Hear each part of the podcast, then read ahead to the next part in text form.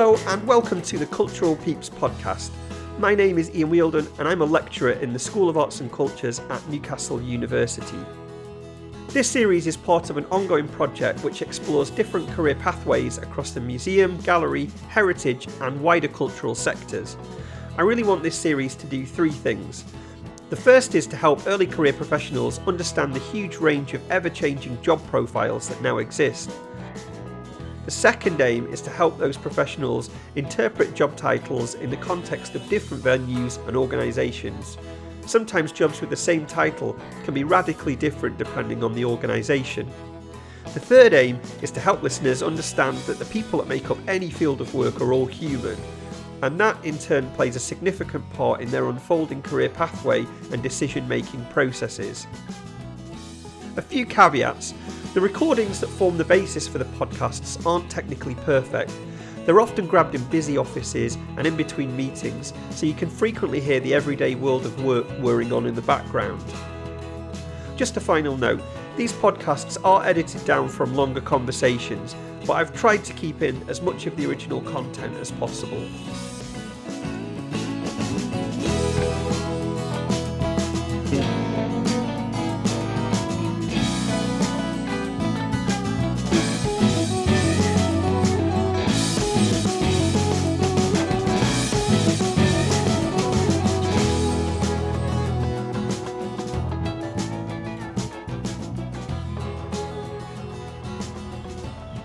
Hello, and welcome to episode 11 of the Cultural Peeps podcast. Today's guest is Caroline McDonald. Caroline is the manager of the Great North Museum Hancock, which is a purpose built museum situated in the centre of Newcastle. It was designed as a natural history museum in 1884 to house the growing collection of the Natural History Society of Northumbria. Between 2006 and 2009, the museum underwent a £26 million redevelopment, which saw the merger of the original Hancock Museum, with its building and collection, with the Museum of Antiquities and the Shefton Museum. I wanted to include Caroline in the podcast because of the way in which she decided to retrain, choosing to leave a potentially lucrative career in media and television to pursue a career in museums. Early in our conversation, Caroline talks about her experience of being the first person in her family to go to university and not really knowing what she refers to as the rules, so assumed that you chose subjects that you were good at rather than those that you were really interested in. After identifying that she wasn't happy in her first career within media and television, she spoke to a careers advisor about what her options might be and started to rebuild around her interest in history. Caroline then used that first career in media and television to support her transition to a second career, returning to university to study archaeology as a mature student. Six weeks after graduation, she managed to secure a job on the Portable Antiquities Scheme. Around that time, Caroline joined the Society for Museum Archaeology, eventually becoming the Society's secretary, which she cites as an important step in her career as it opened up a huge network of other professionals that were undertaking similar roles. This is a story which echoes Rob Airy's experience of becoming treasurer of the UK Registrars Group back in episode 8. After moving into a new role following the merger of Colchester and Ipswich museums, Caroline started to bring together all her skills and increase her project management experience. And she talks here about her enjoyment of working with creatives from different industries, so exhibition designers, marketing specialists, as well as curatorial, learning, and collection staff, and navigating and bringing together those different visions into a coherent, overarching plan. Following her role at Colchester and Ipswich Museum, Caroline then took up a post at the Museum of London, where she started to refer to herself as a knowledge manager rather than as a curator, citing that the collections were too big to really get to know inside out as a subject specialist. We talk here about how she devised different strategies for working with that vast amount of material that she was charged with. Caroline then started to look further afield for her next role. Happy to relocate, that search led her to apply for the job as manager at the Great North Museum. and since her arrival in 2016, she's worked on a number of large scale projects, including the Great Exhibition of the North in 2018 and Dippy on Tour, which brought the Natural History Museum's beloved Diplodocus cast to the museum over the summer of 2019. Towards the end of our conversation, I asked Caroline about the future of the museum workforce and he or she talks about the potential of professionalising and diversifying the sector, so the potential benefits of introducing people with different professional backgrounds from outside the sector who can bring fresh approaches and ideas, and how that approach can be balanced with promoting and developing talent from within. I've put links to as many of the organisations and projects that we cover in the podcast description. So if there is anything that you'd like to look up that Caroline and I cover in our conversation, then that's a good starting point. Don't forget that you can follow the podcast on Twitter, Instagram, SoundCloud, and Facebook using the handle at Cultural Peeps. And if you want a bit more information about the Careers Pathway project or about any of the conversations or participants, then there's a project blog which is available at culturalpeeps.wordpress.com. That's it from me for now. I hope you enjoy the episode and I hope you find it useful.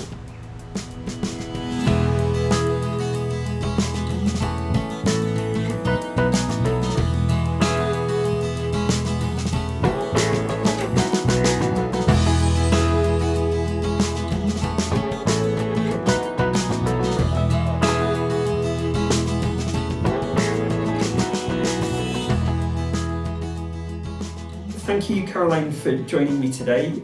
Um, the first question, which is the question that I ask all participants, is could you tell me a little bit about yourself? So, who are you and, and what do you do? So, I am the museum manager for the Great North Museum and I work for Tyne and Wear Archives and Museums. But I'm in a really interesting position because though I'm employed by Newcastle City Council, I work very closely with Newcastle University because the Great North is the university museum. So I occupy quite an interesting space in uh, in Tyne and Wear Archives and Museums. So, what does your day to day job look like? The interesting thing about this museum is we are a much loved public institution. We are we've been part of Newcastle city landscape since 1884.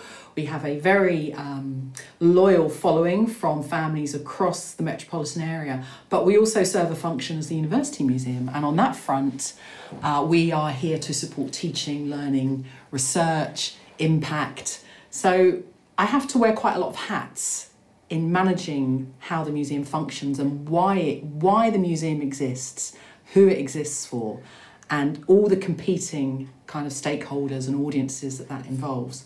So, on a day to day basis, I could be doing any number of things. So, this morning, for instance, we, we have the Great Exhibition of the North happening in 2018. This is a huge project for us. Uh, this morning, I've been writing up an outline AV brief because I have to contract some of the contractors, I'm working very closely with our designers who are designing the exhibition. There's a lot of communication going backwards and forwards at the moment about procuring a lighting designer. So, even though I'm a manager of the museum, I'm still quite involved in exhibition production.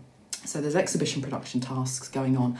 And spinning off of that is we're very much involved with the 2019 visit of Dippy from the Natural History Museum. And again, we're having lots of um, discussions with the key partner at the Natural History Museum, but also around exhibition production with the teams here. So exhibitions looms large. I also do things day to day um, around my team management. So um, I could be organising my team meetings. We organise an annual team away day. So I'm very much engaged with the well-being of my team. Uh, on a daily basis, I am scanning across the team to see how everyone is, not just how they're performing and what they're doing, but is is the ship running yeah, on a day to day basis? Is the ship happy?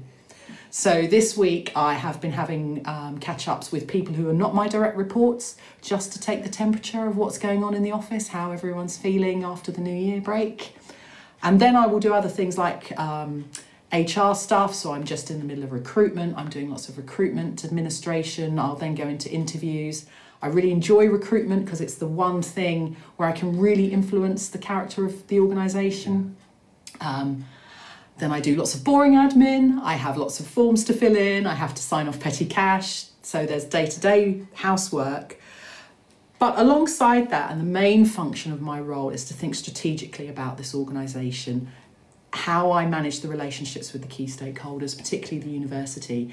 So, really, a large part of what I do is communication and advocation and thinking about how I am steering this organisation. Now, some days I'll have huge chunks of time to do that. I've just done the vision and the strategic document, so I've set, set aside time to do that.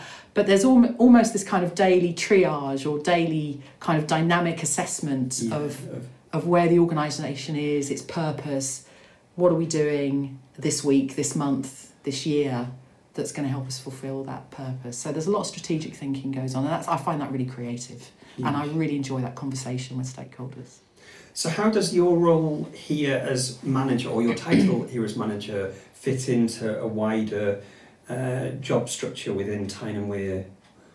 I, I think it's um, I think it's a typical museum role, but not a typical museum title. It's not a title Yeah. I would put on myself. Yeah. So we uh, we're having actually maybe it's not as typical as I think it is.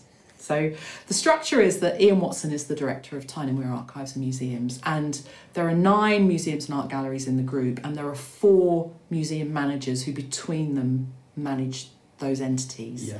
Now I just happen to manage one big one, Yeah. um, the Great North Museum, and so in my mind I am kind of like a mini a mini Iain Watson.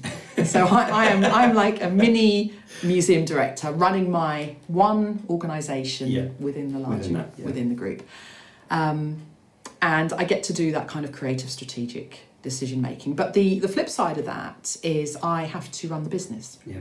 So I have to be aware of what's going on in terms of footfall, uh, what the retail take is, what the cafe take is. So and that's and I think that's probably slightly more unusual because normally you might have a what you might call a the kind of chief executive officer or Yeah. the or the director, and then you would have the business chief operating officer or financial officer who runs the business side. Yeah. And in a way, I have to be a hybrid of those, Those two. two things. Yeah. yeah.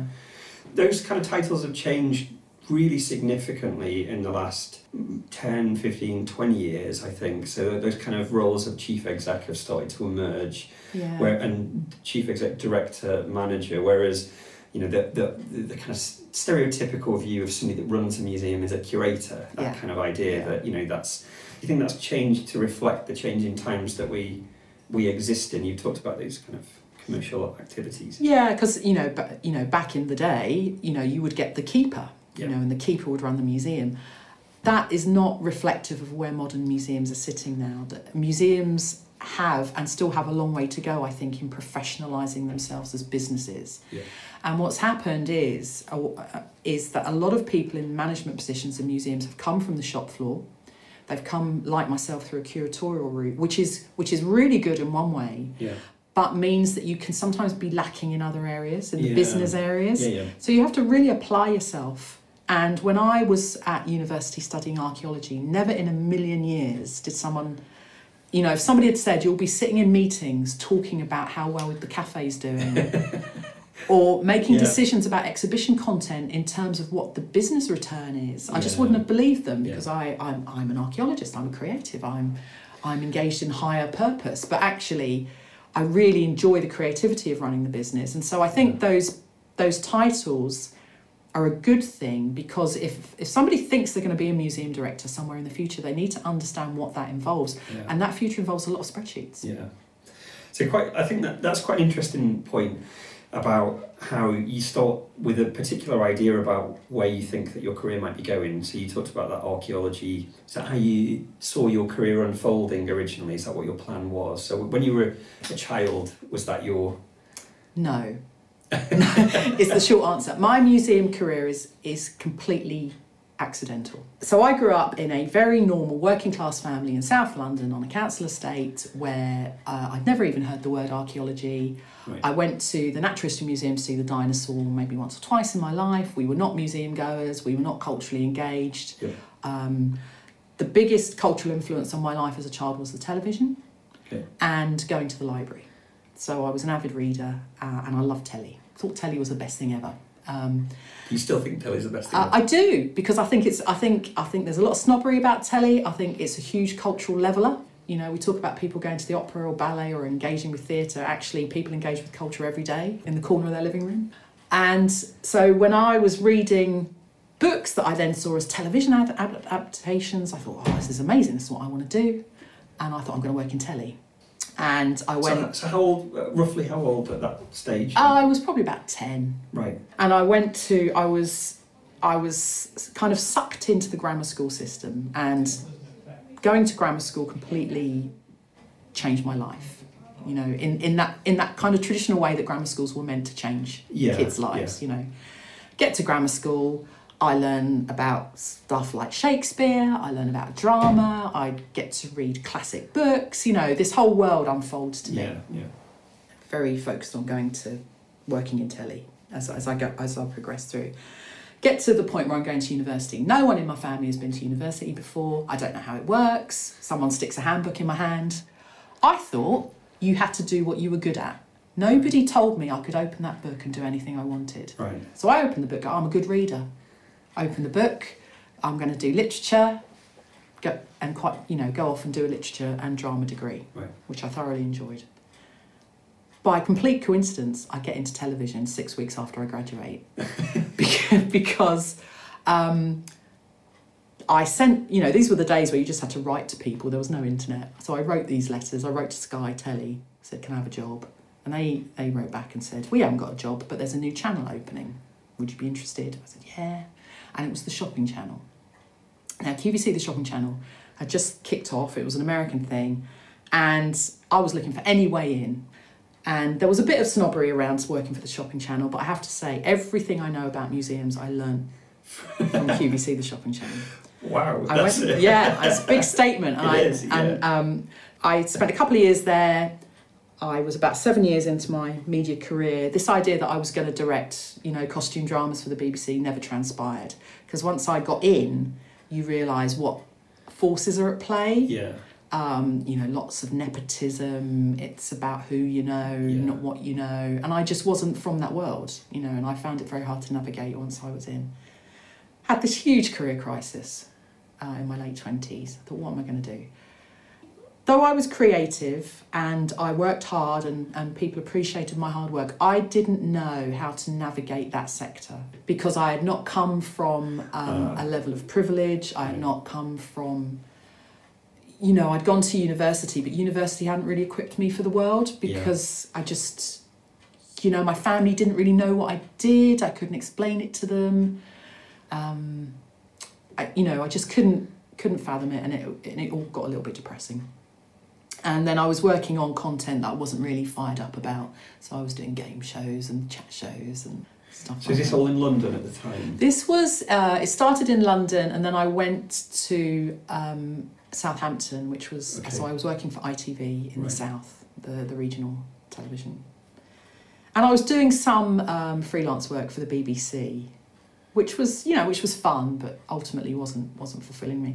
And I had this whole kind of um, I I had this whole kind of moral dilemma within myself about the media because it really wasn't a nice industry to work Yeah. in. Good work wasn't rewarded, and I, I just it wasn't for me.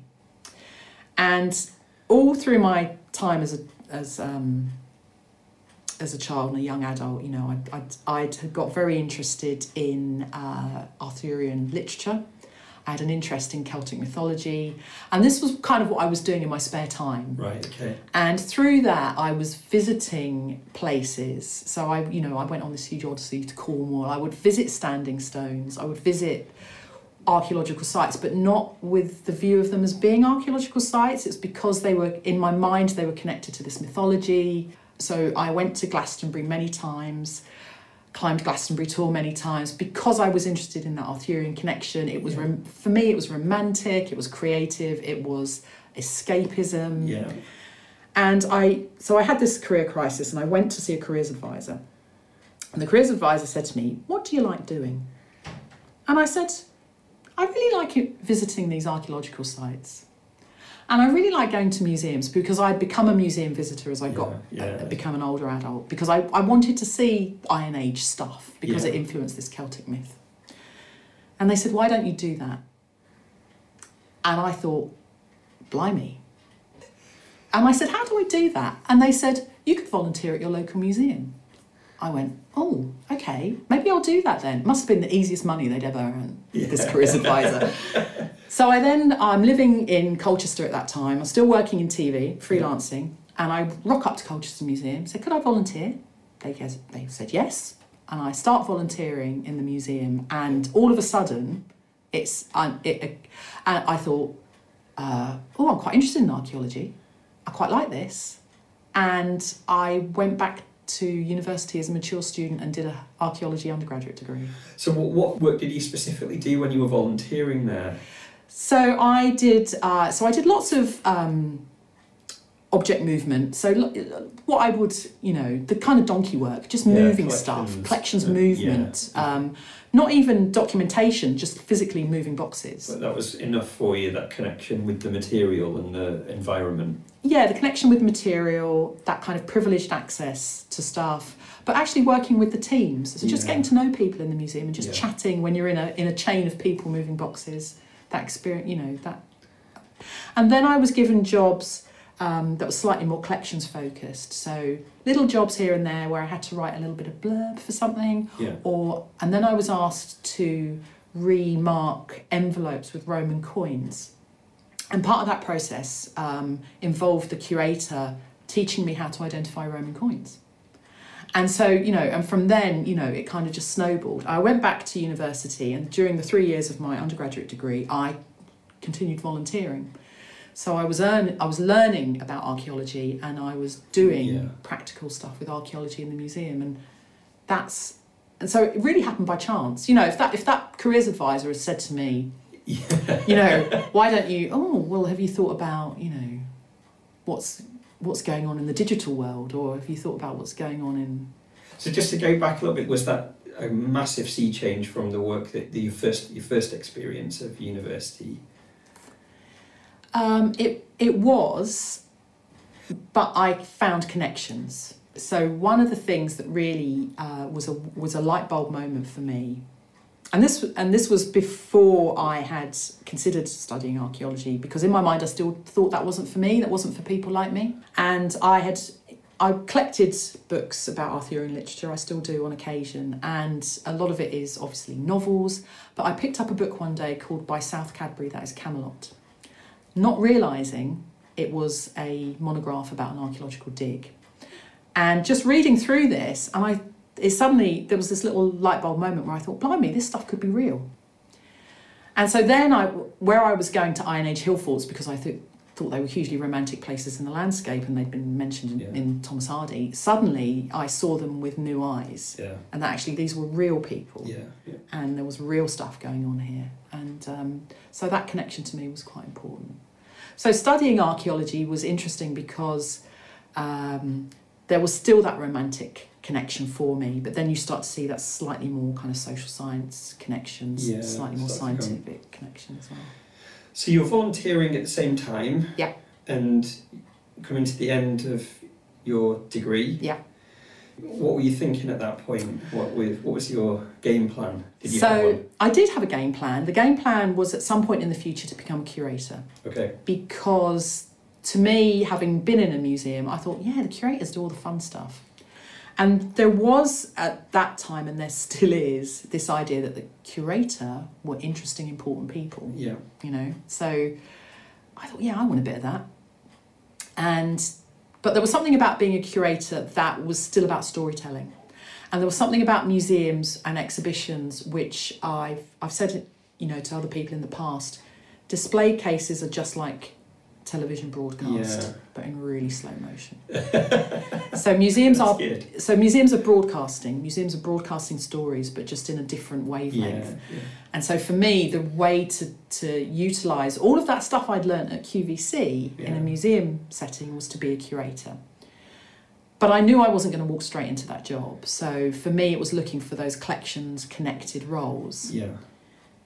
And I got to the end of my degree, and during that degree, my boyfriend and now husband and I had just bought a house. So at the end of that degree, there was no uh, there was no question that I was going to do any more study. I had to get out and earn money. And six weeks after I graduated, a role came up in the Portable Antiquities scheme um, at Colchester Museum, where I was volunteering. And because I had spent four years working on local archaeological material, I was suddenly really well placed to go for that role, and I did, and I got it, and that was that was how I got in. So there is an argument that it's about luck, about being in the right place at the right time. However, I had You spent invested I- heavily in yeah, that. I'd spent three to four years putting myself Mm. in the right place. You started that role, and was that on a fixed term contract or? Uh, yeah, that was um, no, I think they yeah, I think it was a three year contract. I think I can't remember. It was quite a long contract though. That freelance work that you'd done before in media, Yeah. did you have a confidence that you'd be able to kind of dovetail these things together, even if it might have been a bit naive within a particular, know, this shift in sector? And did that help you at all? Yeah, I was completely naive. And, and I have all through my career I've just I'm still naive. All through my career I've just taken I've just taken the stance that it will happen. Yeah. It will happen and it has always happened Yeah. for me. And I think that might be a little bit naive. I might be underselling how much preparation I do. I was going to say, you know, there's a difference between a lot of compressed experience Yeah. and then and then saying, oh well, it's you know, I mean, Yeah, I think I've spent a long time being prepared, which means that when opportunities arise, I've been better placed. or yeah, But I've always uh, kind of mentally taken the position that it, it will happen. I mean, never at one point when I had, when I was leaving a very, very lucrative career yeah, in the media, that my career in museums was never going to happen. yeah, That, you know, that I would crash and burn and it, it would all come to naught. Never thought that. So when I so when I graduated, I thought, right now I've got to get the job. yeah, Oh, and here's the job. that's that's good. But it's, Which is worked- good. Worked, out pretty well. Yeah, So, yeah, yeah, yeah. But but the free but the freelance thing definitely helped because I never looked at a job advert and thought, oh, it's only a, a year's contract. So you went for the content of those roles as they came up, as opposed to thinking Yeah. strategically about those other. But to be fair to anyone listening to this, I was in a very privileged position that I had a career that I could freelance in, that I could fall back on. Yeah. And were you Um, still doing any of that stuff at the that point? I I did until the day I got that job. Right. So you did that through the degree. Yeah, I worked through my degree. Right. Okay. I volunteered through my degree. I, I, I, Wow. um, I approached my degree as a job. yeah. Okay. Uh, I was a mature student. I didn't Yeah, need to do yeah. all of. Yeah. Yeah. I didn't need to do all of that. You Yeah. know. So to me, it was a job, and I had a very strict timetable, and I, I volunteered and worked as part of that timetable. So that first job at Colchester. Yeah. Um. What What did that look like? What kind of work were you doing there? So the Portable Antiquities Scheme is a, a voluntary recording scheme for members of the public to come and record archaeological discoveries. Yep. The majority of those people are metal detector users, Yep. and it was co-managed with the British Museum. So I was very fortunate that I was working with a major partner. I had a lot of contact with the British Museum through that role. Yeah. Okay. I learned a lot about archaeological objects. It's one of the few careers still out there that gives you real object um, based learning opportunities.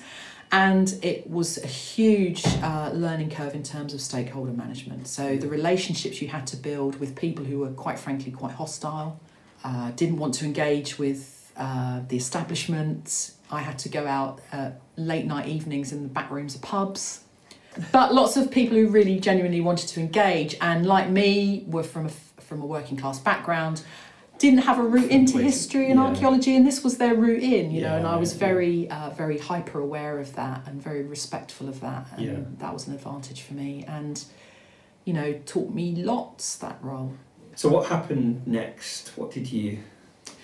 So I was so while I was the finds liaison officer, something that I did which was really important for my future career, and I mention it here, is I joined the Society for Museum Archaeologists.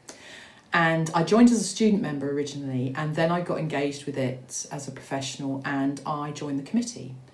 That opportunity opened up almost the entire network of museum archaeologists in the UK. And I eventually became secretary of that, and because of that, my network reach was quite large, and that's a really that was a really important factor in my career. And at the time when I joined, I just thought, oh, it's something you need to be a member of, Yeah. so, Yeah. I'll, so I'll join it. So that was ticking over in the background. My network building was going on there, and then um, Colchester Museums merged with Ipswich Museums. and I uh, an opportunity came up to do um, a project around the designated archaeological collections at Colchester, which was to devise and deliver a mobile museum project based on the archaeology collections. Now, uh, I was well placed to do that role because I had a lot of public outreach experience by that point. I'd done three years in the Portable Antiquities Scheme, and what so I went for the role, got the role, and then I had to devise this whole project. And it was an 18 month project. It was the first time I had a direct report because there was a project assistant. So I started my line management kind of experience. Uh, I had all that public engagement experience and I had all that stakeholder experience working with other organisations who might want to use the mobile museum. And then I had to project manage. And that was really my first uh, project management experience and Yeah. budget holding experience. So that was a huge learning curve for me. And you know, they gave me this chunk of money and I, you know, I was terrified. I was really bad at maths. And I just, oh, they've given me money. I don't, oh, this is going to be awful. But actually, you learn, So what bit was scary about that? The fact that you were accountable for it, or yeah, that you're accountable for the money. But it was, to, it was, I think it was around, um, trying to think of how much the, the project value was. Something like hundred thousand pounds, which to me just seemed immense. Massive, yeah. It seemed massive, and that somebody had put trusted me with that much This- money. yeah, And there was also uh, the first time I had to evaluate a project. So I think you know it's there's there is much to be said about just getting through the door yeah, and building a relationship with an organisation and how creating good solid relationships with colleagues has an impact on your future career. So you said before about the importance of mentoring. So did did you have any formal mentoring through the, any of this initial process that you had there? Yeah, so one of the things when I became a finds liaison officer for for that first role is because I didn't have a museum studies um, degree, and at the time a lot of the job adverts insisted on it. Uh, In as essential. Yeah, as an rather than- essential yeah, rather than yeah, a desirable. There was this whole phase where it was an essential. essential, Yeah. or the AMA. Yeah. And I chose to do the AMA route because I, I much preferred on the job training. Yeah. I didn't want to study, I couldn't afford to study. Yeah. Uh, so I did the AMA, and through that, you get given a mentor. Yeah. And so that was really the start of my mentoring um, relationships, which I have continued to this day. So I've always had a mentor of some shape or description. Yeah. And I'd kind of learnt that through being burned in the media, just having that sounding board. Yeah. Somebody who, but also people who have shifted from um, what I call being a mentor to being a sponsor. So mentor. So in my mind, um, mentoring. You know, you have somebody there who's going, who's helping you be that sounding board. Is is talking things through with you. But when you develop really deep relationships with people in your network, they they there's this subtle shift into sponsor. People who will actively go out to people and say, Do you know that Caroline McDonald? She's really interesting. You should look Yeah, out for her. yeah. I know you're going to be recruiting soon. Yeah. You should watch out for her. So it's interconnected with that whole network. Yeah. Yeah, yeah, yeah. about. But it's somebody who actively sponsors your career. yeah, You know, so relationship building in your network is serves you in different ways. Yeah. Yeah. So with, with, with initially there was that mentor within your organisation or outside of your organisation. No, they were outside of my organisation. The, the AMA, the Museums Oh, Association, sorry, has a has a yeah. has a list. Now it now it just turned out that my uh, dissertation supervisor at UCL was on that list, Oh right. and I had enjoyed my relationship with him, and I kind of asked him if he would continue that relationship with me. And we st- and we started. Uh, he started mentoring, and he is still. He's become a very good friend, you Yeah. know, and he still mentors me to this day. Okay, let's go back. You started Yeah. the curatorial role. Yeah. So what did that look like? How, how did So, that uh, unfold? so I turned up at Ipswich Museum, and Ipswich Museum uh, was Is this a different site? it's a different site. Yeah. So so culture the Colchester and Ipswich merger was really interesting. It was the first cross border merger Yeah. in that kind of period of where austerity was really biting and Yeah. councils were looking at alternative ways. So I, I so, I physically had to commute. So I I physically left behind Colchester and the teams there. I was now in Ipswich with new colleagues Yeah. some obviously some connection to, to Colchester through the management systems. And I turned up, and quite frankly, the museum was was in chaos. You know, there was decades of um, neglect in terms of documentation, collections management, and you know, people would ring up and say, "I believe you have such and such in your collection," and I couldn't quickly tap into a system. I had to physically go and look Go through a look, boxes. yeah. You know, so there was a lot to be done there, and that was a real wake up call for me. Just looking at the sheer complexity of collection management when it was in such a state. And then shortly after I took that role, one of the key uh, projects put on the table for me was the redisplay of the Egyptian gallery. So there was an Egyptian collection there. The display was at least 15, 16 years old. And so that was my kind of first permanent gallery. And that was really where I got to um, really test all of those skills that I had learned throughout my entire career. Yeah. And it was a really amazing project to work on. I wasn't an Egyptologist in any shape, way, or form. And in a regional museum, you know, you have to apply yourself in all sorts of ways Yeah, yeah. because you're not surrounded by loads of colleagues with all their various specialisms. And that was a very, very happy project. I had to project manage as well as curate. So I had to project manage the team. I had to interface with um, my first bit of construction. So we weren't expecting a construction element to the gallery, but it then transpired. I had to work with an architect for the first time. I had to work with a site, with a gallery as a construction site, and all of that all of that entailed in terms of process and quantity surveying and signing off and Starting to sound like a manager here. yeah, yeah, yeah, absolutely. So that that experience was a really happy one because it was super creative, but actually started to stretch my skill set even Yeah, more in yeah. ways I had never imagined. But everything that you've said so far starts to come together there, doesn't it? See, Yeah, so- and- Everything I'd learned at QVC, because we were selling stuff, yeah, everything I know about how you tell stories around objects, I learnt there. yeah, And so you had this huge opportunity to tell a story in this gallery. Um, so there was that hugely wonderful creative stuff, that broadcast element that I liked, working with other creatives, which I really liked, Yeah. working with the designers and the art workers. And then this layer of project management, and then this kind of uber layer of project management, Yeah. working with the construction team and the architect. So, and a big budget, another big budget. So, um, that, you know, it was all starting to come together. So how how long did you do that role for? I did that role. I took it on in 2007, I think. And I left in 2011. So, so yeah, three and a half, four years. Okay. So you just? I mean, you said that you bought a house at this point. Yeah. So I think some of this stuff in the background is quite kind of important. It is. I'm st- I've bought a house in Colchester. That's Right, where I am. right, so you- am. And it, is that influencing career decisions by this point? It is. So, so Colchester and Ipswich Museum then, after a couple of years, have to, like many local authorities, go into another round of reorganisation. Yeah. Colchester Castle at that point is at the start of a journey of a major redisplay. Okay. And there is a curator of archaeology at Colchester leading on that project. Yeah. It did not take a fortune teller Yeah. to look at the org chart and think This is the way to go. there are, there are two there are two curators of archaeology. One is engaged in a major capital project. Yeah. If I was looking at the org chart, maybe maybe i I'm not in that org chart. Yeah. Now I knew I was well liked and well respected at but that that my museum director could not promise me that I would be in that new org Yeah, chart yeah. in the way he couldn't promise anyone. Yeah. So I started scanning around. You know, there was there was a big change on the horizon. I But was still locally though, were you still thinking locally? Yeah, so because where I was in Colchester, I had a corridor. My Yeah. corridor was up to Norfolk and. Norfolk Museum Services or down into London. And lo, a senior curatorial job comes up at the Museum of London. Yeah.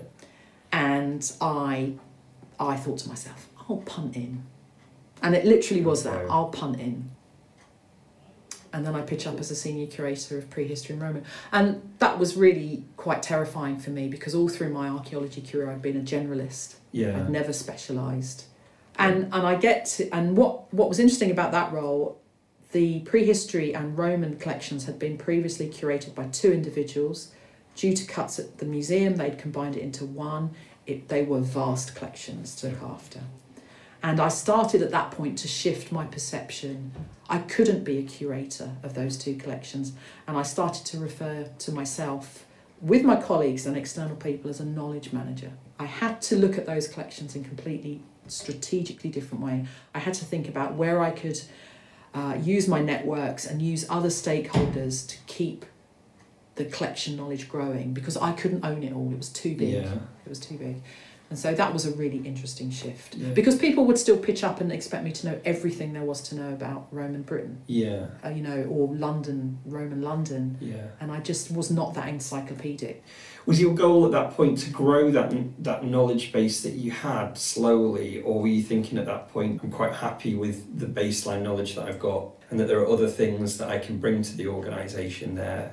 It's not that I was fairly happy with my base knowledge. I was realistic about it, and I and I and I also saw people who were going on to do MAs and PhDs and that real specialism, and they were kind of in my mind, and and this isn't. You know, a, a PhD takes a lot of hard work, but it seemed to me that they were learning more and more about less and less. Yeah. And I really enjoyed my broad um, Yeah. kind of portfolio of knowledge and gaining knowledge and learning new things. Yeah. So it wasn't it wasn't for me.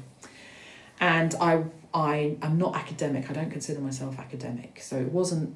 I didn't like. Uh, not that no. It's not that I didn't like it. The academic model of curatorial work wasn't suited to me. Yeah.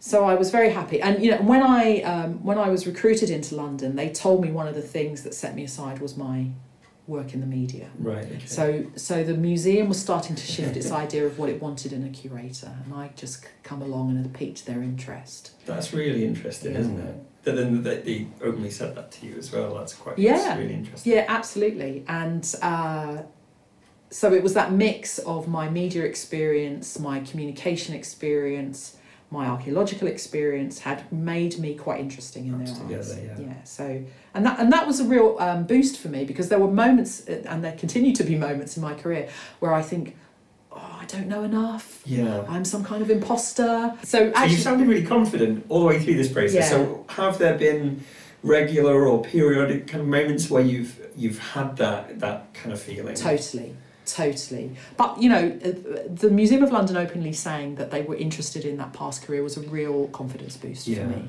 and that they were interested in me holistically as a person, not as my job title and not as my. my so how did those things start to, to map together then? First career, second career stuff. How, how did that?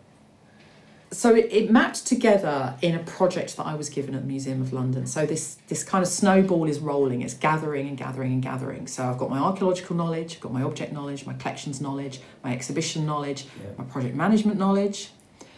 And the Museum of London, um, I was I was brought on to primarily redisplay the Roman galleries there, and it was going to be a huge, multi-million pound project. I mean, hugely exciting. And I'd started work with a designer. I was. As I described to other people at the time, I was match fit. I was really at the top of my curatorial game, my exhibition game, and I joined, it was all in motion, it was really exciting. Um, we were doing all the concepts, which was the stage I really enjoyed, Yeah. and then the director left. Right.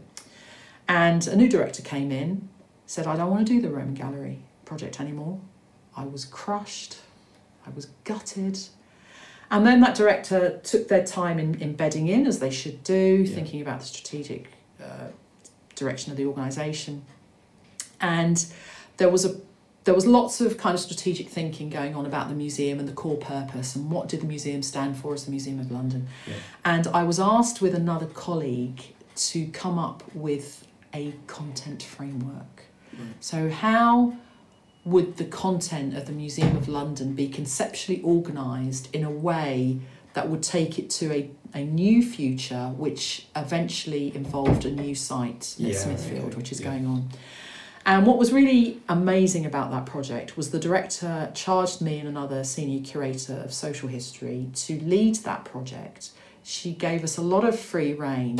And so, really, we were managing quite a, a strategic piece of work from the middle of the organisation. So, we had to deal not only with our peers, we had to deal with um, kind of the, the level of, of colleagues below us, but also managing up into the senior management team Yeah.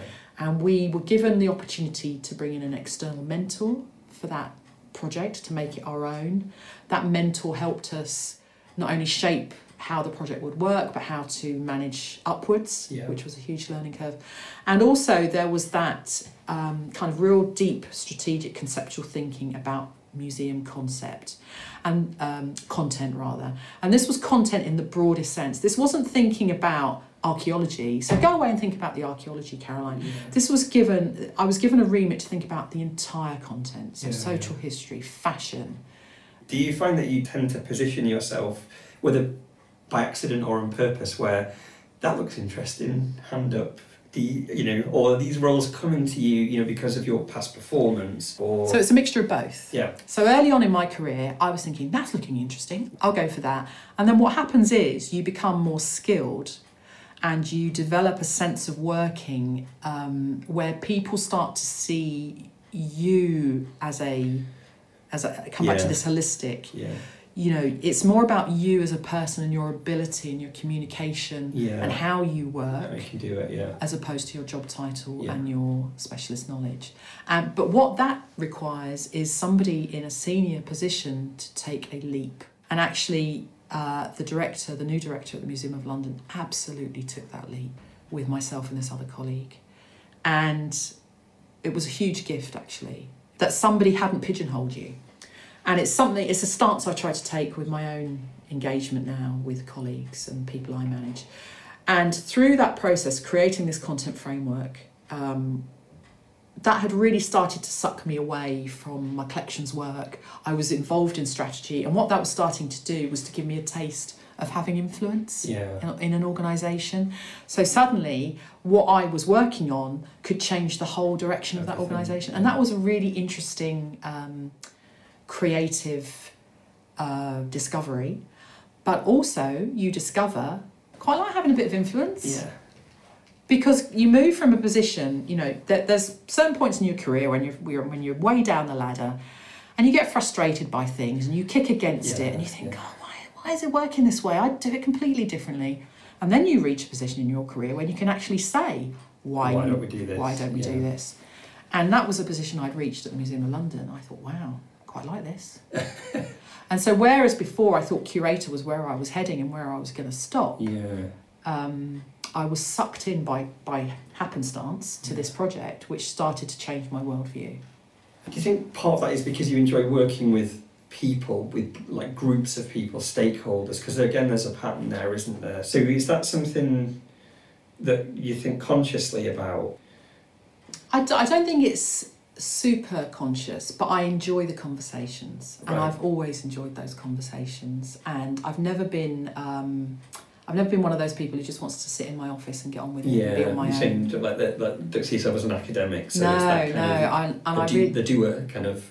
Uh, it's it's uh, thinking back to the media you know i directed a studio and what i really enjoyed about that direction was that engagement with other creatives yeah, yeah, where you each bring something to the table and you create an output Yeah. together and it's a shared experience yeah, and i really enjoy that and but i also through my love of literature and theatre and drama i really enjoy other people's creativity yeah. I really enjoy how clever people are, and I really like the idea that if you put a bunch of people in a room, that that you know, um, none of us is smart as all of us. So what happened next? So you're in London. So I'm in London. I've just done this amazing project. The museum is now talking about moving site and completely reinventing itself. Yeah. And at that point, you think, uh, this should be the most amazing project in the world to be involved in. But there were things happening in the organisation that politically I couldn't buy into. So I'm very driven by my own kind of um, values, if you like, for want of a better word. And the direction of the museum was changing in a way that I didn't really buy into. There was a future being painted where I thought, it's not really the future I want to be part of. Yeah. Um, not sure I agree with some of the decisions that are being made. I've had a little bit of influence, but now I don't have, you know, I don't have enough influence Yeah, to okay. influence the big Yeah. decisions. It's not really how I do it. Maybe it's time to start looking elsewhere. So how long you'd been there at this point? I had been there. Uh, so that was I'd been. I joined in November 2011. This was the end of 2015. Okay.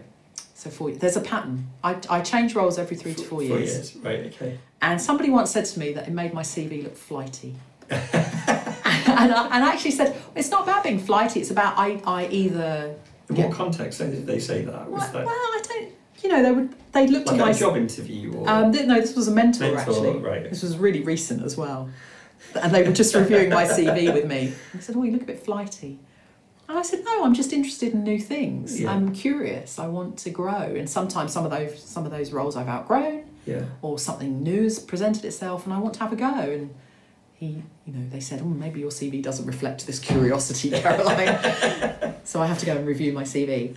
But there was a pattern there. I was getting to the, the four years. I'd had that kind of growth spurt Yeah. through this project and I thought, right, what's next? Um, and I started to scan the horizon. I really wasn't serious about my job hunting at that point, but but what had happened in the background was my husband's job had changed, which meant he worked at home. Right. Okay. So suddenly we the could world's go. your oyster. Suddenly yeah. the world's was your oyster. I I said I'm going to start looking. It may take us away from Colchester. There was a lot of discussion about what that would mean, Yeah. and uh, so I did my consultation with the Home Office, and we and we had decided that actually the time was right for us. Yeah. the time was right, and I start scanning. The, the this job comes up in Newcastle. I go home. I say this job this job has come up in Newcastle. Don't think I'll get it, but I'll apply for practice. Um, and I punted in and got an interview. I thought, oh, okay. At this point, I'm thinking, oh, I'm a wild card. I'm a wild card because I'm, I'm just not experienced enough Right. for this. In my mind, I'm saying this. And I get an interview and I come up, uh, do the interview. I say my goodbyes to everyone, thanks very much, go back. And I was sitting in my office, and then I didn't hear anything for ages and ages and ages. Sitting in my office at London, the phone rings, hello. And I thought, oh, this is the thanks but no thanks call. I'm, I'm literally, I've got it crooked under my ear. I'm still typing, read, Yeah, yeah. doing my work. Yeah, yeah, yeah, it's great. I'm, yeah, that you've deliberated. Yeah, yeah, yeah. And then they get to the point where we'd like to offer you the job. And I literally went home that night to my husband and I said, You know that job in Newcastle? They've just offered it to me. what do I do? And my husband says, Well, we're going, we're going to Newcastle, aren't we? and he, actually, he accepted it much, much More quicker than- more quicker than I did, Yeah, yeah, which was good. And we, uh, within two months, we were here. Wow. And I didn't really, I'd visited the museum, Yeah. uh, but I didn't really know Newcastle, didn't know the Northeast. So you've come into the museum, which has undergone massive transformation Yeah. in the last slightly more than ten years, I Yeah, think now. yeah. So um, going from what was previously the Hancock Yeah. into the Great North Museum. So how have your previous experiences fed into your new role? So the big thing about this job is the stakeholder management. There's a very complex web of relationships Yeah. with um, the university and the Society of Antiquaries Newcastle upon Tyne and the Natural History Society of Northumbria. So there is a legacy, um, and in the Natural History Society's case, you know, hundreds of years of legacy Yeah, yeah. that you have to deal with. So there's a lot of stakeholder management that goes on there. Never actually come into a, an organisation with such complex Yeah, yeah. um, relationships going on. The fact that I'd never worked in a university museum Yep. was so I had to so I had to very quickly understand the, the university landscape and understand the priorities of the university.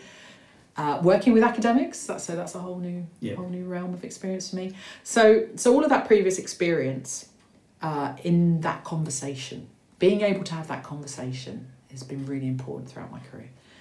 And then there's the project management stuff. So I pitch up. Uh, they said to me in the interview, "What's the one thing you think you'll struggle with, Caroline?" And I said, "The budget." That didn't put them off. So they, so they've given me this job. That we have a fantastic senior accountant that I work with. So Yeah. that's the one lesson: is you don't do this thing in isolation. Yeah. There's a yeah. support system around you, and then you move from a budget of of a hundred thousand, which I thought was immense, to one point five million. Yeah. But now I've learned that actually of that 1.5 million, so much of it is already tied up Yeah, that actually what yeah, you're playing with is, Is you know, is nowhere near that. Yeah. So I've become less less afraid of the numbers. Yeah. But then I was thrust into this whole you're running a business. Yeah.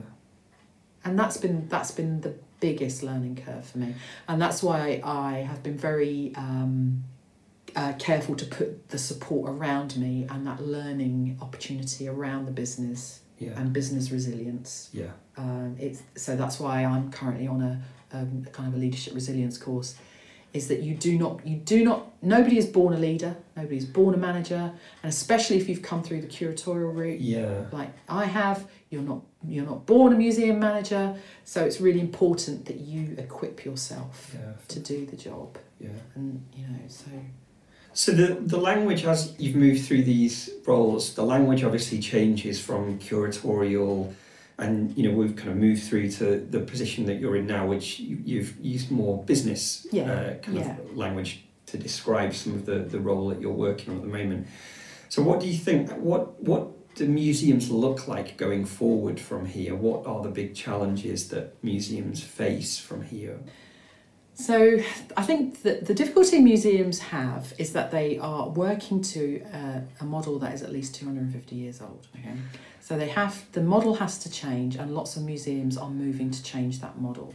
And part of that is professionalising the management of museums.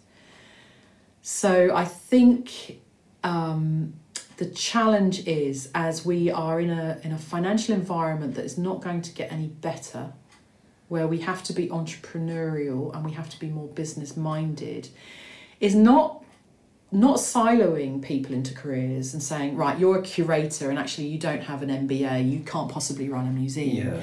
is if people show the flair and the desire to move into management is how we are supporting those people to achieve what we're doing. Because i think in the past what's happened is people are promoted or they're moved up for various reasons usually because it's the path of least resistance. Yeah. and people have been around a long time Yeah. and it's felt that they should just move on. Actually there is a there is a role at kind of director and senior leadership level to think more strategically about how we are growing people. And i and the one thing i've really got engaged with is recruitment. I mentioned that earlier on because the people you put in your organization sets the tone and culture for that organization. And there's something about uh, to me it's moving away from um, focusing in on the subject specialism you know you can have somebody who's the best archaeologist in the world has is or social historian Yeah. has all the knowledge but if we're not growing them as a person Yeah. and if we're not upskilling them in other ways and, and looking at them more holistically how are they ever expected to you know move into the ranks and what we don't want is a is a scenario where we're just bringing in people from other sectors at the management position to run the business though there might be Which- arguments for some organizations Yeah. to do that if, they're particularly large I mean, organizations there was there's, there's been this is quite an interesting aspect, isn't it? Because the growth of the museum sector or the, the cultural sector, I'm including heritage, you know, museums, galleries, everything together there, that came out of the Heritage Lottery Mm. Fund, saw a massive increase in capital projects or redevelopment Yeah. And but you could argue that the managerial skill set lagged behind that yeah because that takes time. Yeah. So all of a sudden we can build a building, but if you don't have Yeah. anybody to kind of manage and, and come together with a vision for that in this new way of looking at, at the offer that we have, it's tremendously difficult. So you know there are things like the Clore Foundation Yeah. that are brought through, and obviously the, the the training that you mentioned there, the managerial. With, So one thing I haven't mentioned because I forgot about it was uh, in 2011 I did the Getty Next Generation Leadership Right, okay. course. So uh, that's about that was about equipping me um, through mentors and through kind of those kind of courses and uh, because not because I thought I was going to be a museum leader, but because somebody had seen something in me and suggested, Yeah, why don't you do it?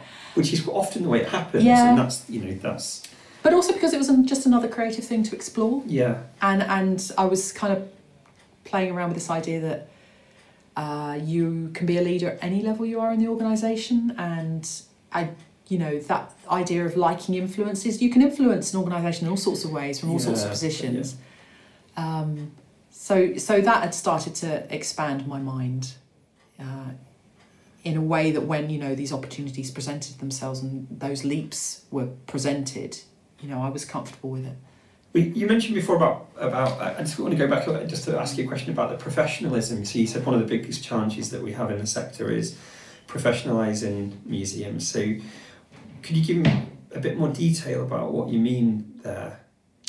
So it's just um, so this like so it's just about what kind of roles you're bringing into your structure. So Right. where you have a museum director who who who may have come up uh, through the sector and is very sector embedded. Actually, if you have a chief operating officer, it doesn't really matter what sector they've worked in, Yeah.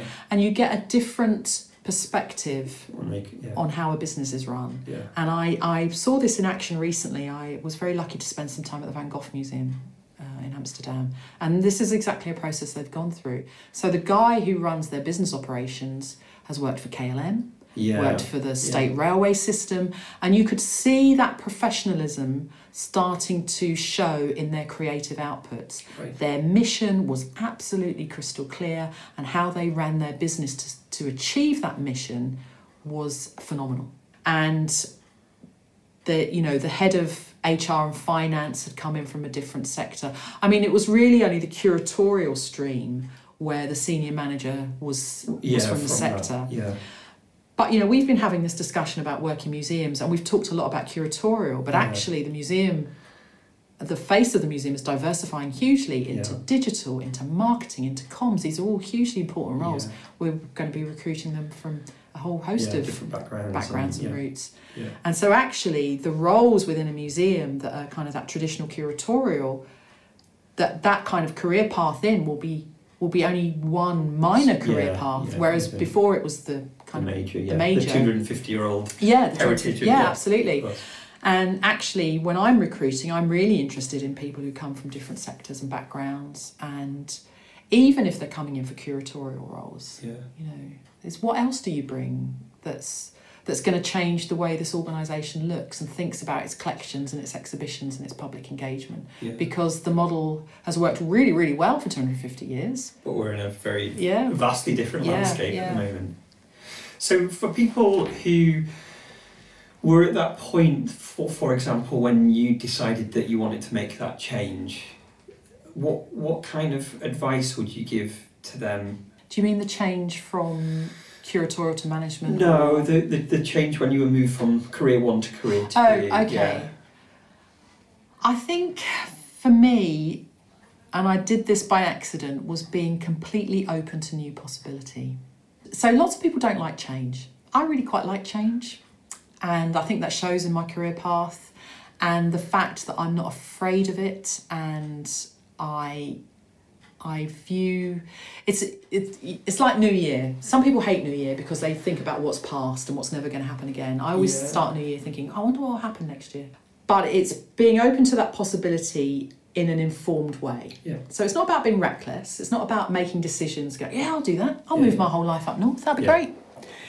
It's about being open to possibility and having a support network around you where you can really uh, discuss this. So when I applied for this job, the first thing I did was I pinged out an email to four or five real key mentors and advisors to me and said, "What do you think about this?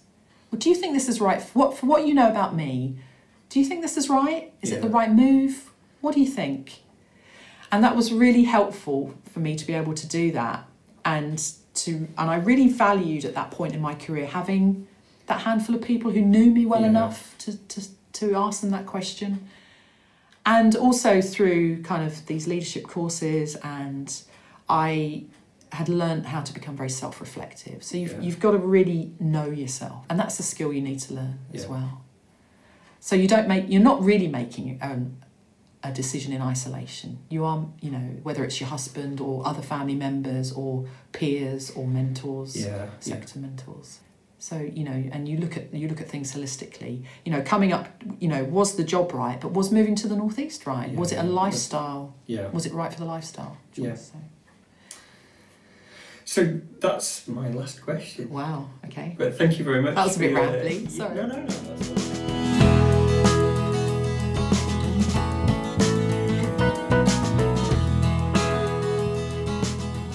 Thanks for listening to the podcast.